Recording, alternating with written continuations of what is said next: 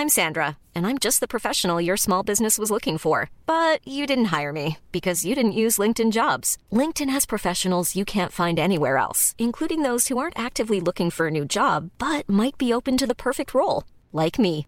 In a given month, over 70% of LinkedIn users don't visit other leading job sites. So if you're not looking on LinkedIn, you'll miss out on great candidates like Sandra. Start hiring professionals like a professional. Post your free job on linkedin.com/people today. Ready to pop the question? The jewelers at BlueNile.com have got sparkle down to a science with beautiful lab-grown diamonds worthy of your most brilliant moments. Their lab-grown diamonds are independently graded and guaranteed identical to natural diamonds, and they're ready to ship to your door. Go to BlueNile.com and use promo code LISTEN to get $50 off your purchase of $500 or more. That's code LISTEN at BlueNile.com for $50 off. BlueNile.com code LISTEN. Hey there, I'm Steph, And I'm Simon. and welcome to The Food Fight, where we offer a different perspective on food culture issues around Australia and the world. We'll talk with chefs, producers, business owners, and experts to hear their stories and find out what makes them tick. This episode, we're chatting with Alice Zaslavsky about food education, food literacy, and her award winning book, In Praise of Veg.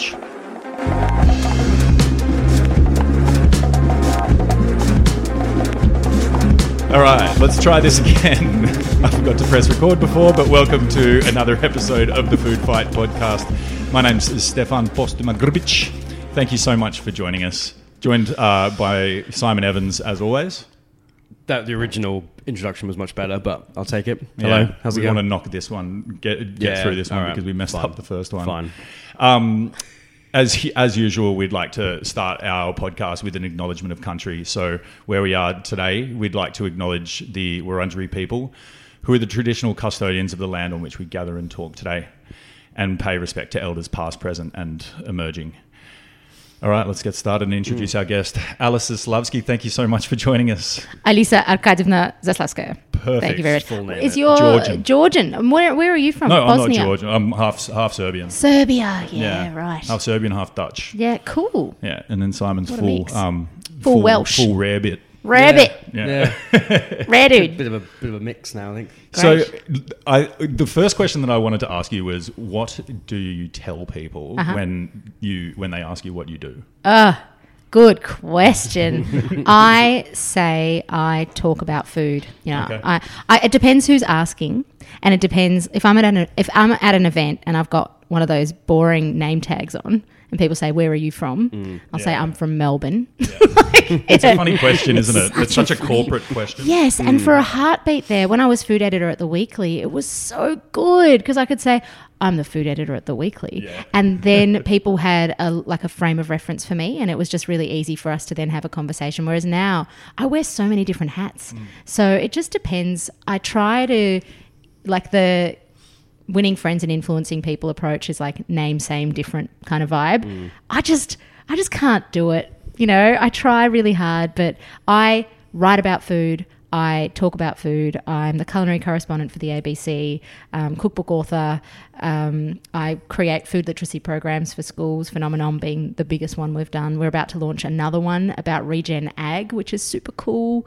Um, and now, you know, like what else? What, what do I call myself now? Um, pro- like, you know, creator of by Alice. Yeah. So, you know, moving into the food production space as well, which is so exciting. So many things going on. I don't even know where to start. I think I think we let's start with your cookbook Okay. because it's here and now. Yeah. And was it is it this week you've been shortlisted um, for the publishing awards? What are the publishing awards? the called? biggest, the Yeah. Australian Book Industry Awards. It's like the Oscars of publishing in Australia. Cate Blanchett is doing the shortlist announcement. amazing. I know. And um, so m- my book has been shortlisted for Best Illustrated Nonfiction alongside a couple of my sisters, Melbourne Cookbook Mm-hmm. sisters. So Julia Ostro and Natalie Paul from Beatrix Bakes, um, as well as Bruce Pascoe. His latest book's been um, nominated Mm. There. beautiful. Exactly, yes. Yeah. And Plantopedia. So that's the category. It's a toughie. So look, to be shortlisted is awesome.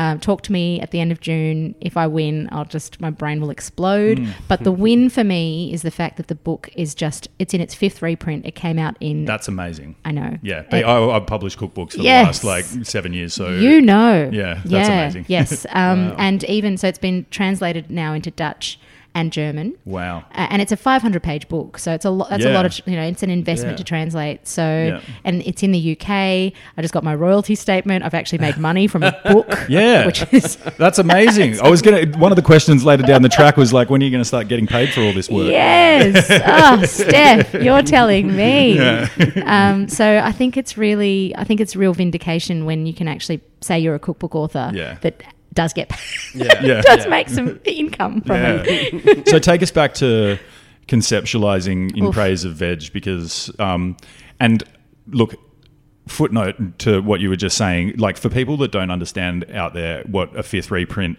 of a 500 page um, recipe book about about plants and vegetables and um, other issues and things like that and and specifically international translations for those people who don't know what that means that means like success at a level that uh, I assume the publishers never forecast. Does it just mean five times what they thought they would sell? It- no, not quite. It could be times more than better. that. it means More it's than- it's outselling nigella and bill Exactly. Yeah. That's fantastic. It's such a great achievement. Amazing. down. All right, take it. Take us. Take us to conceptualize. Like, when did you first have the idea of wanting to make a cookbook? I've been talking about vegetables for a long time, um, especially you know through my food literacy programs. I talk about engaging kids with vegetables a lot because less than five percent of kids are getting their recommended daily intake. But beyond that, parents aren't doing much better, and I realised that there's only so much I can do with you know the trickle up effect. I need it to trickle down as well. I need to engage the whole family. So in praise of veg really was my kind of when I went to the publisher and I said I wanted to write a book that was veg forward. Um, Jane Morrow is my publisher at Murdoch, and she said that's great. But what's going to make this one different? So I really had to sell her on it. And I said, firstly, um, all of my insights that I've gleaned from years of working in this space. So I've had um, every time that we do a project, you know, we do focus groups, we do one-on-one interviews. I've really, you know, at a granular level, I understand what the audience needs. I answer every DM that comes my way. People tweet me to say, "This is what's in my crisper. What can I do with it?" So, you know, news breakfast. Anytime that I do a segment. I just did one on um, whole roasted cauliflower. I'll get emails from you know Cecilia, who's 80 years old, saying like, "I did it for the first time." So that's what In Praise of Veg was. It was a distillation of all of that kind of personal connection with my audience that I wanted to then convey. But she said, "Okay, if you're going to do this, it needs to be big." It needs to be at least 400 pages. That's what she said. at least 400. And it needs to be like the definitive guide to vegetables. Can you do it? This was July. Can you do it? And can you have the manuscript in by Christmas? Amazing. and I was like, yes, yes, yes, yes, yes, I can. You know, because what am I going to say? Well, exactly. Yeah. Yeah. So I just kind of had to make it work. So um, it really it was a slog. I had a at that time Hazel, who's now two, she was five months old. So every every day we'd wake up. Um, Nick, my husband, would go away with her for the day. They'd hang out. You know, come back only to feed and sleep. And the rest of the time, I was glued to my desk, and I was just kind of. It was like I was channeling all of the info, all of the um, conversations that I'd had over the years, and I was just having a stream of consciousness with my type typewriter with my keyboard. I didn't. Can you imagine? I wrote it on a typewriter. Yeah, that'd be cool. the publisher would love that when They that would. came through. you missed a page It's 381. What You said happened there? 400 pages. There you go. Yes. Were You you, can were you ready transcribe to go straight into writing, or what, did you go to the publisher with you like, I've got this idea that I thought of, and then they were like, "Yep, go." Yeah. Or, or did you have any planning already done? I uh, hmm, planning. I think because I had been writing about veg for so long, I had like a, a base that I could work from. But in terms of the logic of the book and actually figuring out how it was going to come together, I just had to trust the universe and I had to trust the creative process of having a team behind me who were and are phenomenal.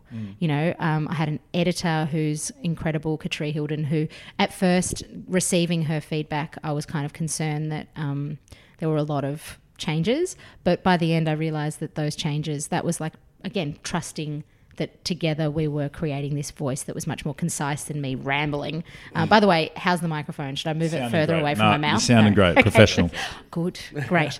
um, and so, yeah, I think that it was, if I had been any more prepared, I don't think that it would have been as um, organic, pun intended, always. I think a lot of books, uh, potentially a surprising amount of books, will happen that way. I think that the author has an idea of what they want the, the book to be on a universal level and, and what they want the content to be. Like, Yeah. I want this dish in here and I want to talk about this issue and I want to profile this person Mm-hmm. or whatever it might be. But when it comes to then pulling those things together into a structure that makes sense, um, it, does happen organically. It's not it's like we want to make a book that's about seasons and each season's going to be a chapter. And then Yeah. what do we put in each of the chapters? It's mm. like, no, it sort of happens the other way around. Definitely, yeah. Yeah. It's a bit of shoehorning. Yeah, definitely. Yeah. Yeah. and I think I got really lucky actually because it was COVID and because I'm normally such a procrastinator. I would have scheduled a coffee every day if I could, but I couldn't. So I really did have to just sit. No excuses. Yeah, and then part of the book as well are quotes from chefs with inspiration for their own kind of ideas for vegetables, and I had lofty. You know, I had my sights set on some lofty names, Yeah. and they were all in their houses They were all free for once. you know, free they were. They were just Yeah. sort of sitting there, you know, in, in front of their computers for once in their lives. So people like Dan Barber, Jose Andres, um, you know, Skye Gingell, the big names, Amazing. Mm. amazing mm. names Yeah. that for foodie people, for chefs, are just as inspiring. So what I'm trying to do is kind of meet people wherever they are, whether you're already a really experienced avid cook or if you're just starting out with some really kind of basic ideas. Whatever's going to hook you into this book, I gotcha. I gotcha. Mm. yeah. Um, when did the idea to structure it in terms of color come come to mind? Was that your idea, or was that yeah? Yeah. How did that? come? Was that a, It- a dream? It was. It was a dream. A- Yeah. A, lot of stuff comes to me in a dream or in the shower. So this one came to me in a dream. It was because uh, Jane said to me, "We want to future-proof this. We want to make this translatable, um, literally. So we can't do A to Z." Yeah. And my first book, Alice's Food A to Z, because it was alphabetical, it made it a lot harder to translate it into other languages. So I knew it couldn't be A to A, alphabetical. I also didn't want it to be seasonal because so many veg books mm. are seasonal. So I thought, okay, what else? How else can I logically create this? I'm a very visual person. Why not do it by color? Mm. Yeah. Yeah, it's a really unique and mm. dynamic and interesting Yeah. way to approach the structure. Yeah. Yeah, and and I think that like along the way you would have you probably would have learnt some things about vegetables you didn't know, oh, like Oh, looking into you know how color you know ties different Colours vegetables together. Yeah. Definitely. And even the functional benefits of different coloured vegetables. The fact that, you know, an anthocyanin will have a different effect on the body, say, than a beta carotene and all of that sort of thing. But having said that, I didn't want to make it too health heavy mm. because a lot of veg books kind of fall into that eat it because it's good for you camp. So there are functional benefit ideas and, and notions in the book, but it doesn't kind of hinge on eat the vegetables because they are beneficial to you. It's more like eat them because they're delicious. Yeah. And hey, by the way, did you know? Mm. That's kind of been the framing around vegetables is that they're they're healthy, they're good Yes. food, and that's the only reason you should eat them, rather than them being delicious in their own right. Oof. And that has set us back so far, hasn't mm. it? Because anytime we hear that narrative, it takes us back to the dinner table, being a kid, and being forced to eat something that you didn't want to eat. Mm. Whereas, you know, what I'm saying is try harder. Make vegetables delicious. And, and it, it's actually not that hard once you start. Mm. But don't make vegetables the afterthought where it's just like, Yeah. oh, yeah, I just steamed some beans and here you go. Mm. Like, add some lemon zest. You know, we're we're we're sitting in um, the Melbourne CBD. Miznon's right around the corner. Their bag of beans with lemon zest and garlic and olive oil, and those beans are you know steamed or blanched. Mm.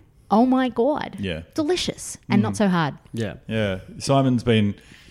Simon thinks a lot about food, and you were talking about you're like, yeah. It's I, I think that, um, and it's something we've talked about before. But like, we're sort of still really, really learning how to work with vegetables and some of the techniques you can apply to them, and the way their their chemical makeup, their structure might work, and how you Yeah. can you can use that to do something more interesting. I mean, like where where we've gone so in depth with meat and, and how you you know even you know, make make charcuterie and hmm. fermenting, you know, fermenting vegetables becoming bigger, but even you know dry aging meat and all these like things we kind of understand, you know, the chemical, the, the reactions there. Yes. Like what happens if you dry age a parsnip?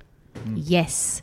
And yeah, Might be rubbish, but why don't we know? Why- Why, why, don't I know? Why, haven't I done that yet? Exactly. And if you hmm. look at McGee, you know, I, I went back to my McGee and I had, during MasterChef, which was almost a decade ago, I had gone straight to the veg and fruit section, and I, that's the bits that I was underlining. Mm. And there's so much interesting stuff in there, specifically about the chemicals, chemical makeups and the compounds. And something I did learn during the writing of the book, I went on a mushrooming tour with the Fable guys.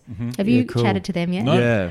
Oof. So Jim, sorry, you know, yeah, you might have. so um, Jim Fuller taught me that mushrooms have a very different um, structure to other vegetables. Well, Mm. Yeah. because they're not vegetables. You can't overcook a mushroom. exactly. You can like, and you're supposed to boil them yes. in something before you cook them. That's so I right. learned recently. the was like- wet fry. Yeah. So I learned that while I was writing the book, and I, that was like once the manuscript was in, and I rushed to my email and just added a chunk that thankfully made it to the book. That's Mm. about the wet fry. So the fact that I can I can learn stuff and then you know convey that straight away to a big audience is really exciting to me. Mm. Yeah. Well, we're just conveying the fact that you're supposed to boil mushrooms before you cook them to you don't big have to. audiences. You don't Yeah, have well, to, yeah. You but And to us, I, I, I haven't even tried it yet. I think I saw a video and was like, yes, that might keep me awake for a whole night one night. It's mind blowing. Mm. It works better, I would say, What is, what's the theory behind it? So um, it's more like you know um, you don't wash mushrooms, you don't wet them because otherwise they are too soggy. But if you have them in water, um, and as the water evaporates over time, you're not really breaking down the cell structure. But what you're doing is you're evaporating out all of the liquid to the point where all of that flavor that's in, like staying in the bottom of the pan, you can then add fat. So if you add the fat too soon, the moisture stays in, and that's when you get that spongy kind of gluey mushroom vibe. So with especially with um, forest, you know, foraged mushrooms, where you have to brush each one, you know, each pine cone, a little pine needle off each pine. I have a special brush for that. I'll God. have to Is it Opinel?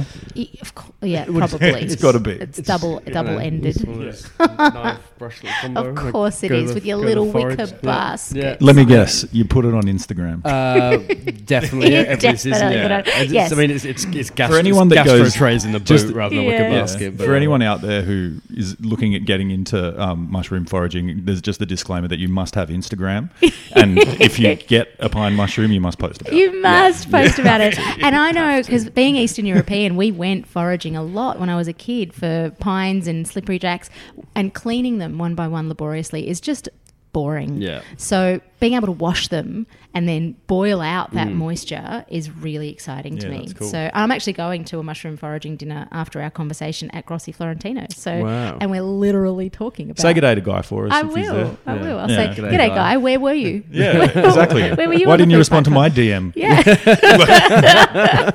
hey, he might. You know, I'll, I'll let him No, know. that's all right. Maybe next time. yeah. Um, Alice, I think another like another direction that we should talk about is sustainability. Do you remember when you first started? You know, being cognizant of sustainability when it came to your personal food consumption. Mm, good question.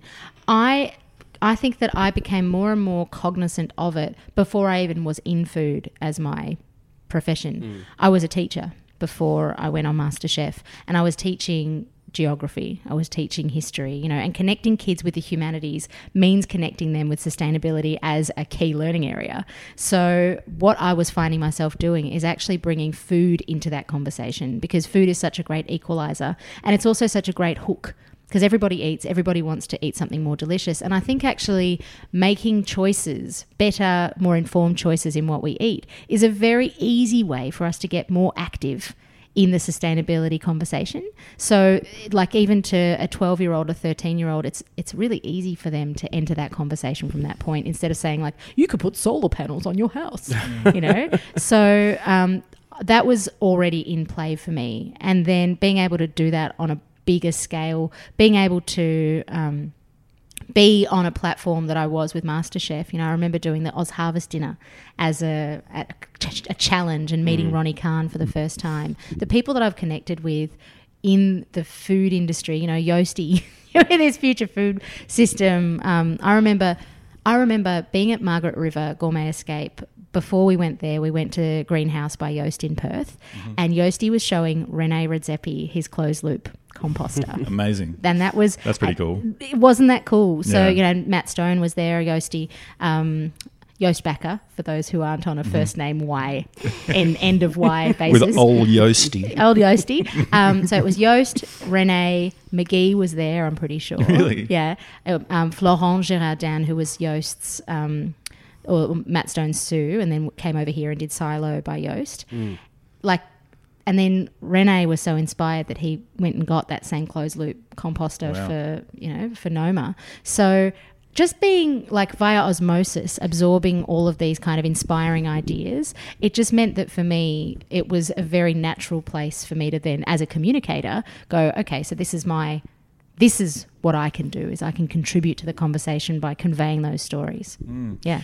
How how does it you know come to the fore in the book? Oh, great question. Well, um, you know, when I came home, I asked myself, so how can I do that? So I found out that I could get a little Chloe. So I've got a little, you know, we had a little, when we were in a, a flat in town, we had a little closed loop composter. And so I could, con- like, straight away, um, what's the word? I could.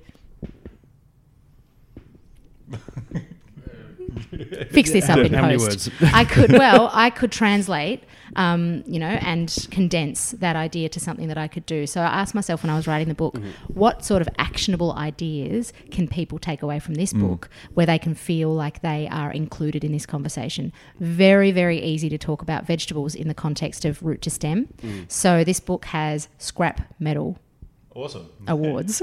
Pun Perfect. always intended. so, for example, there's a carrot top rigatoni, easy. Yeah. Um, what can you do with your beet leaves? The, for how much we grow and how much we throw out Mm. of that vegetable, all of those resources have been put into all parts of that vegetable, not just the you know the, the bulbous bit that we've been learning to cook with.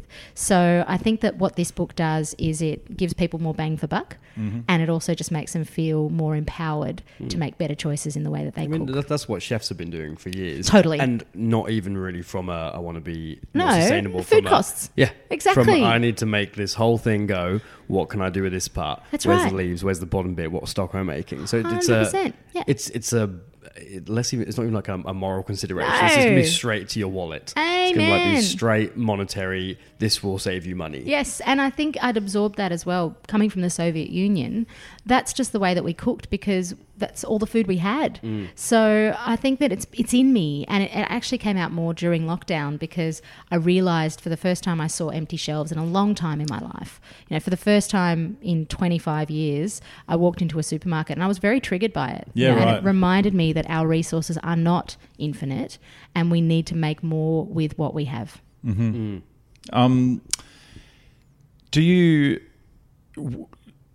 It's easy. I don't know. I, I I've got a big interest in food sustainability, um, and I kind of, you know, got quite deep into it via volunteering for a food waste organisation in Wollongong, like a grassroots educational organisation In the gong. in the gong, uh, and then that led to a, a part-time role with a food food fairness uh, organisation, a not-for-profit. It's easy to be uh, optimistic, go go ride the roller coaster of optimism and pessimism in this space.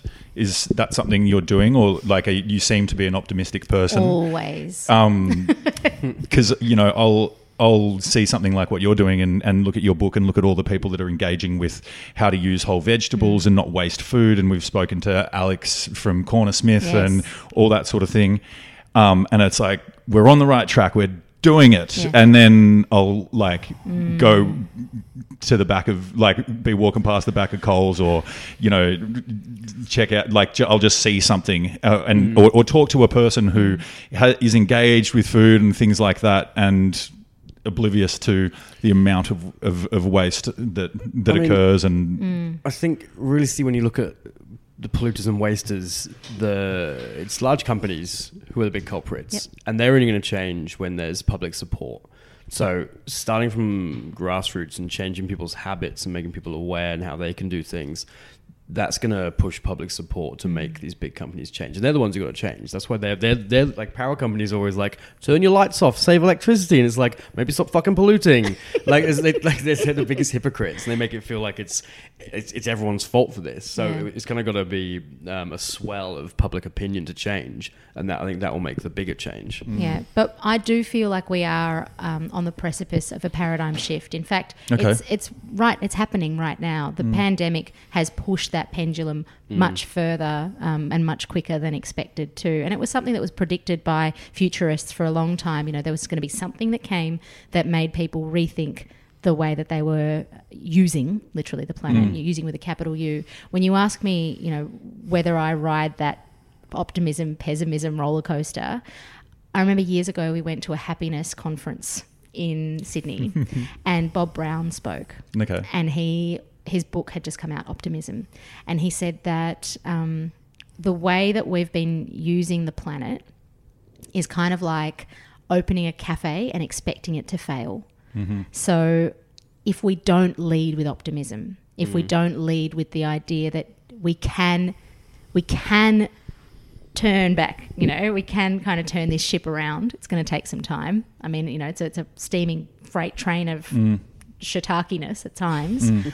but we can't lean into that pessimism because that is where inaction comes from. Yeah. So I think in hope, that's actually where we can spark some conversation and spark some empowerment for people so that people don't go, oh, well, everyone else is doing it. So I'll just chuck that in the bin as well. Hmm.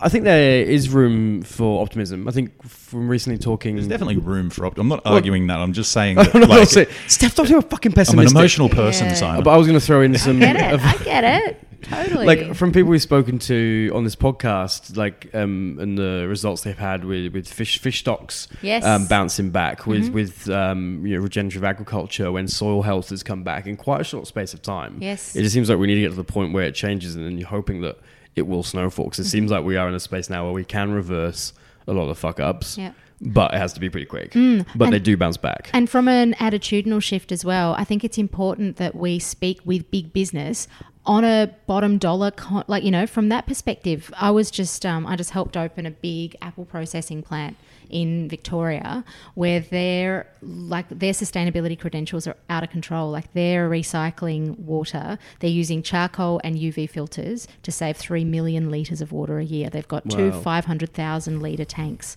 you know, because they're using a lot of water to process those apples to keep them from bruising on the kind of the train. That's just one thing, you know. Then they're using the heat generated by the plant to power other parts of the plant. Mm. You know, like it's they've got underground tunnels that are putting the wasted apples, the defective apples, straight to worm farms. They're thinking, you know, about that, and not because necessarily they're thinking about the planet, but they're thinking, okay, this stuff's going to also save us money. Yeah. And particularly for people who grow food, they need to be thinking about the climate. They need to be thinking about that relationship between themselves, what they are putting out into the atmosphere, and how that impacts the produce that they then want to continue to grow and continue to sell. So, you know, I really think that they're leading the way. There's some really hopeful stuff. I'm actually speaking, I'm the plenary speaker at the horticulture, big HortCon in June in Brisbane. And I can't wait to speak with the growers and show them some of the stuff that's bringing me hope. You know, I did a thing recently for the UN. Um, I don't know if you saw that, where I kind of, they asked me to do a, a takeover of their UN food systems account. And I thought, what can I do? Because I'm always leading with hope. It's just the teacher in me, isn't it? It's just like, what can I do to engage people? Make it hopeful. So I talked to growers. I talked to um, Kon from the ASRC, you know, about the um, Feast for Freedom. All of these different people who are change agents within the foodie ecosystem, the edible ecosystem, because we can't all do everything, but we can all do something within our sphere of influence and within what we do. Yeah, I think, I think like I said, you- you have to give people um, uh, uh, incentive. Yes. it's, it's it, you can't really just say, and we saw this conversation before. Go and buy at farmers market. Go and buy organic things because it's it's not in the realms of people's people's spend and people's people's budget a lot of times. So, and, and then when it comes to big business, they're never going to do anything unless it is really going to you know affect their bottom line. So we have to actually give practical advice Yep. and systems in place for people to actually want to change. Have you? Have you? I mean, habit change is one of the most difficult things to try to get people to participate in. Is cha- change those simple daily habits, like you know, volunteering for Hidden Harvest. Um, this is the food waste organisation in Wollongong, different one to Food Fairness. Um, th- you know, it'd always be like, what are some good food waste tips? And the first one was look in the fridge Yeah. before you go shopping. Like that's it. Like it's like if we can just get enough people to look in the fridge and make a list before they go mm-hmm. shopping, I'm like so bad at that. exactly. Yes. See, Awful. And so like even that's like surely that's a that's an accessible habit change for a lot of people. Yet it's still so difficult. Have you? How's your journey been trying to figure out ways to get people to change their habits? Yeah, it's all about drivers and levers, right? Like Mm-hmm. what what is it that is going to turn someone's push someone's buttons? Is it taste? Is it cost? Is it um, like for in the foodie bubble? It's probably um, a level of like. Um, mm, I don't know, coolness as Yeah. well. Like there's that hipster coolness about sustainability too. So I think actually, to me, the the success of In Praise of Veg really um, illustrates and encapsulates that people are keen to change their habits, Yeah. even from the perspective of reducing the amount of meat that they eat. Because it's not a fully veg- vegetarian book. There is meat and fish inside, but it's probably 80 20. So everybody wants to have better habits. It's just, again, um, a habit is something that you do when you're not thinking about it. Yeah. So how do we get people to do it enough where it just becomes muscle memory? Um, the number one thing that people waste, it's not veg, it's bread. Yeah. So even teaching people that if your bread is as hard as a brick, you can turn it into a fresh loaf just by wetting it and putting it back in the oven. I think um, thinking about different channels and thinking about the new generation coming through, like Gen Z on TikTok, they would froth on just that sort of food hack. That simple. Yeah. So like I'm As talking as you to call it a food hack. Who hack? That's it a right. So hack. sustainability, Yeah. Vic and I are going to do something. Um, I'm trying to convince him to do an ASMR video. Oh, really? Just like, and then it goes like, the steam. I think that will go Mate, off. ASMR is universal. Universal. Yeah.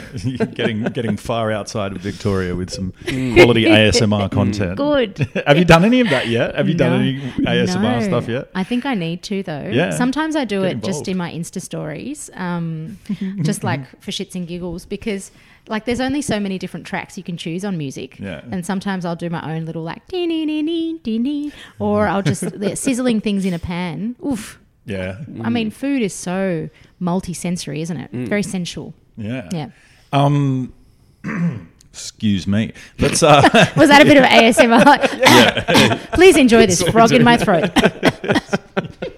um, let's talk about the work you do with schools and food literacy Mm. for those people. Um, let's let's give them a little overview about the issues we face. Like, I think that people who listen to this podcast, particularly, are interested in food. Hmm. And you know, I mean, if you're going to sit here and listen to us talk to a chef about, you know, the the front of house, back of house dynamic and how they mitigate, you know, Yeah. system breakdowns when trying to get the saucier to provide consistent What's the best consistency to the past.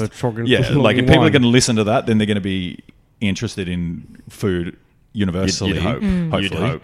There's But no- um, no hope for them. I think that, and, and and and and I think those people who are interested in food might be a bit insulated from the issues of food literacy that we have here in Australia. So, do you want to give us a bit of a rundown and and then tell us about the work that you're doing? We are definitely in a foodie bubble, and I do have to remind myself um, that not everybody loves food the way that I do, and I don't necessarily want everybody to be a foodie uh, because that's an unrealistic kind of push for some people. We're all on a spectrum of our understanding of food. Um, I just want people to be further along in how much joy food brings them, and in how empowered they feel to make the choices that they want to to make themselves feel better, to make better, more conscious decisions for the planet and for their community. So that is what food literacy means to me. The notion of food literacy, I mean, it's a it's a made up term, isn't it? Mm. Literacy people understand because we value the ability to write and read. We value numeracy, the ability to count. But food literacy, the ability to understand how food connects us what food does for us, how we can grow our own, all of those sorts of things, I think has been lost, particularly in the school system, uh, because the curriculum is overloaded. And depending on how much a teacher or a school values food, it has a completely different kind of um, influence on a school. If you get a principal that's super engaged or a teacher that's extremely excited, you've got a kitchen garden scheme. You've got a little patch that the kids are growing, or you know the kids are bringing in food. I remember when I was um, humanities, you know, head of hums at at a top tier school in Melbourne. I would get the kids to bring in feasts for like history day. So like we'd have hmm. like ancients day. We hmm. had a big ancient feast and like you, you know medieval day. We had a big medieval feast. But that was because I was driving that. Hmm. And if I wasn't there, then that might not necessarily have happened for those kids. I still see those kids. They're in their 20s. That's the stuff they remember. So we have the power at that level to engage with kids. I mentioned food being multisensory. That's what you want to do as a teacher is like um, capture a kid's attention and and their imagination. I think food can do that. So it's not just that we have the opportunity to improve food literacy in schools by including food in the curriculum. It's that we have the power to engage kids more in learning by bringing more food in. And when I talk about the foodie bubble, I remember when I launched my first book. So Alice's Food A to Z was essentially just a textbook for Yeah. kids about food. Um, and may I say, as an exclusive, I haven't even announced this yet. When is this? When is this going to air? I reckon next week, next Monday. Yep. Yeah. Okay, so keep your eyes peeled. Put a pin in that conversation. Keep your eyes peeled. So I was visiting schools. I was out in Punchbowl in Sydney, and I was talking about making your own sauce. And I was definitely, I just come out of MasterChef, you know, I was like, oh, everybody loves food, woohoo, here's, here's a jus. um, and I was talking about sauces, making your own, mayonnaise, yada, yada. And I said, okay, who wants to tell me their favourite sauce? And there was a kid that put his hand up. Little, little, you know, really excited, excitable little kid, like, you know, and everyone's kind of giggling straight away. They're like, oh, this guy. You know, you could tell he was a bit of a bit of a bit of a joke. Sitting up straight. Yeah, Who's yeah, yeah. Who's this guy? yeah. And uh, and he said, Big Mac sauce. and everybody laughed. He's got a point though. That's- like, like, like fair play. He's on the. He's Everybody on laughed, and I thought, oh, okay, here we go. Right? It's not this kid's fault that Yeah. that's the sauce that he wants. I've got the opportunity now, so I can either shame him and say, oh no, that's not what I meant. You know, oh no, no, I meant a, a fresh salsa, or you know, or let's turn this into a learning and let's hook this kid in where he is on that spectrum. Yeah, he'll, So- he'll love being a chef if, Yes. if he loves Big if Mac he sauce. loves Big Mac sauce, he He's knows primed. umami, He's right? primed. He loves rich, creamy, all of those flavors. Like, there's a reason that Big Mac sauce sells, right? Yeah. So I said, "All right, young man, what is your name?" He said, "Mike." I said, "All right, thank you, universe." So I said, "Let's make Big Mike's sauce." Perfect. right? and then we made Big Mike's sauce. So it has a mm. mayonnaise base. You know, we pop, might pop some pickles in there. We might put some onion in there or whatever it is. And we made our own, a bit of, bit of tomato sauce in there, right, Mike? You know, all of those sorts of things. And straight away, he sat up straighter. He felt like he could be included in that conversation. That's what food literacy is. It's not about saying go to the farmer's market or only eat organic or whatever it is. It's actually just saying, hey, you know, you can be part of this be more active, like be an mm. active participant in what it is that you feed yourself and go with your taste buds. If you're craving something rich, creamy, umami, savory, figure out what's in your fridge and what you can do to make that happen for yourself. Mm. Mm. You know, learn to cook, you can do that, Mike. Do you? Is there? You, you've mentioned schools curriculums Mm. and how they impact. You know, a, someone like yourselves' ability to communicate you- and teachers' just, ability. Just for someone who didn't go to school here and doesn't have any Yeah. children, what is what is in the curriculum to do with food in Australian schools? Because Yeah. in the UK, we did like one term of cooking. I burnt some pasta, um, and that was it. I think we made a pie. yeah, That was it. Didn't like it. I did. I did bugger all. boring. We didn't do much at my, my school. all, yeah. and it very much is. So the Australian curriculum, I don't know how it in the UK. It's actually not so different. So teachers are given a gotten rid of it, framework. yeah. Yes, teachers are given a framework of um, you know tick boxes. So you need to teach um, you know um, statistics. You need to teach blah blah blah blah. blah. Food is more like an auxiliary kind of element. There might be a unit on nutrition, or there might be something you know um, the food pyramid, which Like if that's in your curriculum, rethink Yeah. you know your choices. Um, so it's up to the teachers to design Yeah. it themselves. And unfortunately, what happens there is that teachers bring their own baggage with food. Like as grown-ups, you know, we've got years of scar tissue of what food means to us. And so to get a teacher who might not be informed enough in terms of the language that they're using or the approach for um, a kid understanding of food. Because one thing um, that we don't understand as grown ups is that, or, or might not understand, is that kids don't see as much nuance as we do. Mm. They, they see things in black and white. So if I had said to Mike, Mike, that sauce is junk food, Mike wouldn't say, oh, yeah, that's junk food. I shouldn't eat it. Mike would say, I eat that. I am junk. Mm. Yeah. So when teachers police lunchboxes, when teachers talk about sometimes foods good and bad, you know, black and white thinking for kids, they absorb that and they can't control what they eat. They mm. go home and mum and dad put food on the table. And mm. so I think that um, what we have the opportunity to, to, do, to do though with that open curriculum is find the curiosity points, the entry points about food, like the history of food, the language of food, like where does the word mayonnaise come from? And how come the French own so many food words mm. around the world? Mm. Like, Isn't that interesting? So I think that's a really exciting thing for me to be encouraging teachers to think differently about food. And mm. what's even more exciting, so Phenomenom, which is all free. It's something that we created, um, phenomenom with an m.com.au if you're curious. Thank you. Uh, it's something that we created with funds from the federal government and industry. So Hort Innovation, who represent growers, they, you know, growers pay a levy for every piece of fruit and veg that they sell. They've put some of those levy funds, uh, close to two million bucks, into this project to make it free, to make it accessible to every teacher. You know, and I think that's showing that there are some real forward thinkers. Mm-hmm. Big, big, you know, there's big money in food and they're thinking about the future of it. The fact is, it's not as important in schools, or it's, it's, hi- it's, or it's an afterthought. If it's left up to the teachers Yes. to do it, is insane. For one that's asking a massive amount from a teacher who are already snowed under and busy, mm. and it's just it's so short sighted. It's like we we literally need food. I think what, Yeah. not not only are they snowed under and short sighted too, but like you know, my sister's a, a teacher, and I've got friends that are teachers and stuff like that. It's so much of this stuff that teachers are passionate about that they have to pursue in their own time. Yes. These teachers have so much extracurricular stuff that they they need to pursue. So, Yeah.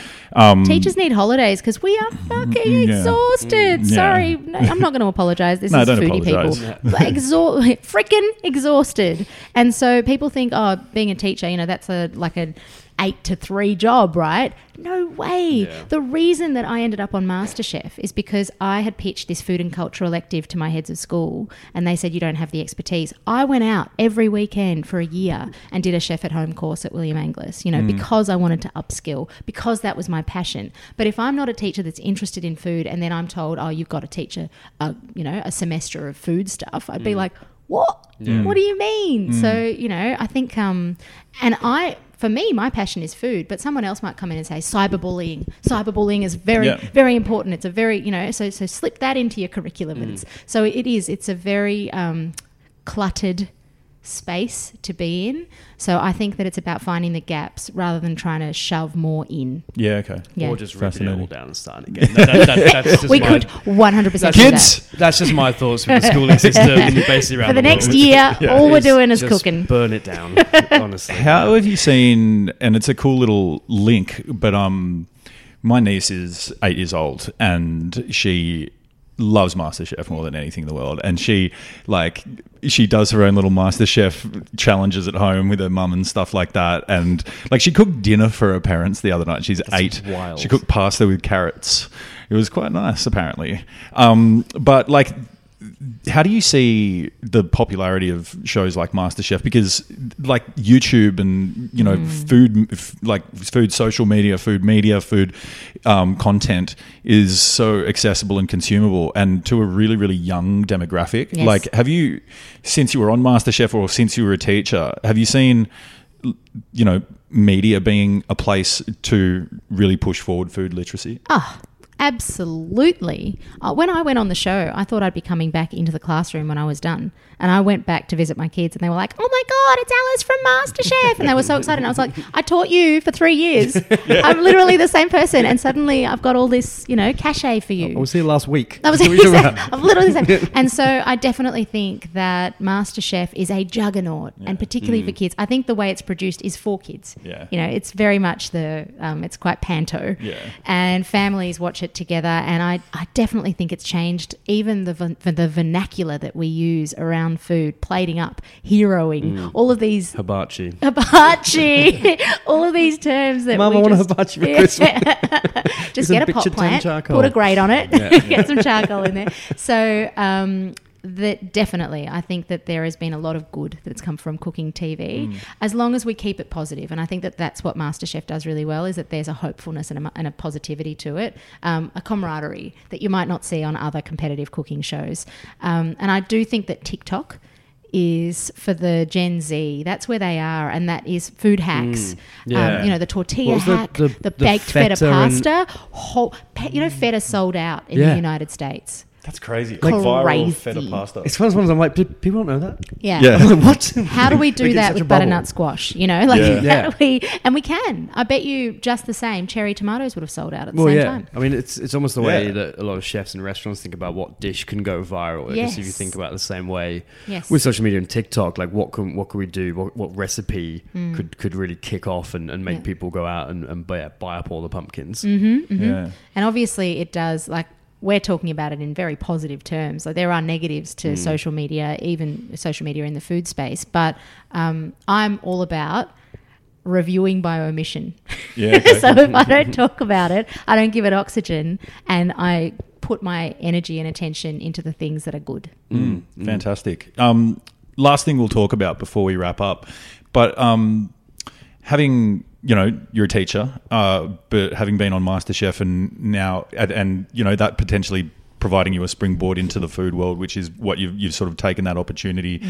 Done a lot of hard work to get to where you are. MasterChef was ten years ago. Yeah, close to. Um, did you always like while you were on MasterChef or previous to that, or like when along the line did you think I want to make a career in the food world? And and I mean, it's wearing so many hats and not really having a defined job where you get paid a salary and all that sort of thing. It's like you, you don't just think of this in your head as something you wanted to do. Like you kind of just think this like cloud of ethereal, like I want to be in the food world and mm. communicate my ideas and Yeah. do these sorts of things. Like I, I, I face the same issues because I, I make cookbooks and take photos of food and do contract work and consulting and a podcast and radio, and I'm still trying to figure out how I turn that into a like real job, if you know what I mean. Yeah. But like, how's that journey been for you? And did you did you have to really think about along the way how you would go through that process and turn it into a career, or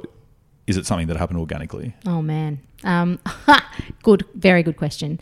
When I went on the show, um, I mentioned I was planning on going back into the classroom and just teaching my food and culture elective. So during the process of the show, as I got further and further along, actually, you know, a week in, so I had been told that I could come back to my job, and a week in, it was like, if you don't come to work on Monday morning, you don't have a job. So that was the first leap that I took. That was the first big leap of faith Didn't come in. did not come in. in comes Matt Moran with a big salmon on his back and all of his chefs. He always walks around with a yeah, just a salmon. Oh. hey, here's me and my salmon. Weirdo, yeah. Um, slammed it down and said, you know, today if you cook, then you either get an apron or you go home. And if you don't cook, if you step back, then you've got just the day off. You know, take your time. I was just like, I'm free falling right now. Yeah. So I'm going in, and Yeah. that was the day I got my apron Amazing. the rest of the last decade has been a matter of organically listening. When I'm really tapped in, I get moments of you are where you need to be right now. And not always, you know, there have been times where I've just felt like, oh, this is not good for me. And that intuition has been almost always right. Yeah. Um, and I think the thing that I did that's always kept me and my rudder quite stable, you know, is that I put a big piece of paper up and I wrote teacher, but bigger Yeah. on the wall. And every decision that I've made since is asking that question Is this doing that? And that is the thing that I think has kept my authenticity, has kept me feeling good about what I do. And I don't always get paid. There's a lot of stuff, a lot of stuff that I do for free, but no learning is um, pointless. You know, so every free thing that I've done, I tend to find that, you know, for example, saying yes to something like this. You know, Yeah. n- now I've connected with you and with Simon, and I can say, um, you know, somewhere down the line, something will be there, and I'll think, okay, Steph is right for this. Let me get in touch with him. So I'm a I'm a people person. You know, I'm a very gregarious person. I'm energized by other people's energy and enthusiasm, and that is something that is, I think, better than feeling like I'm getting a wage. You know, I'm, you know, by now I'd probably be principal of a school. Yeah. But um, there's there's only so much that I can, you know, Of course. there's only so many students you can teach in a classroom. Yeah. Whereas I get to go on national television of a morning and inspire hundreds of thousands of people to whole roast a cauliflower. Mm. That's pretty freaking cool. Very exciting. All right, that's just the perfect way to end it. So we're going to end it there. Alice, thank you so much for joining us. It's been fantastic. Thank you, Steph. Thank, Thank you, you. Simon. Over and out. Fireball.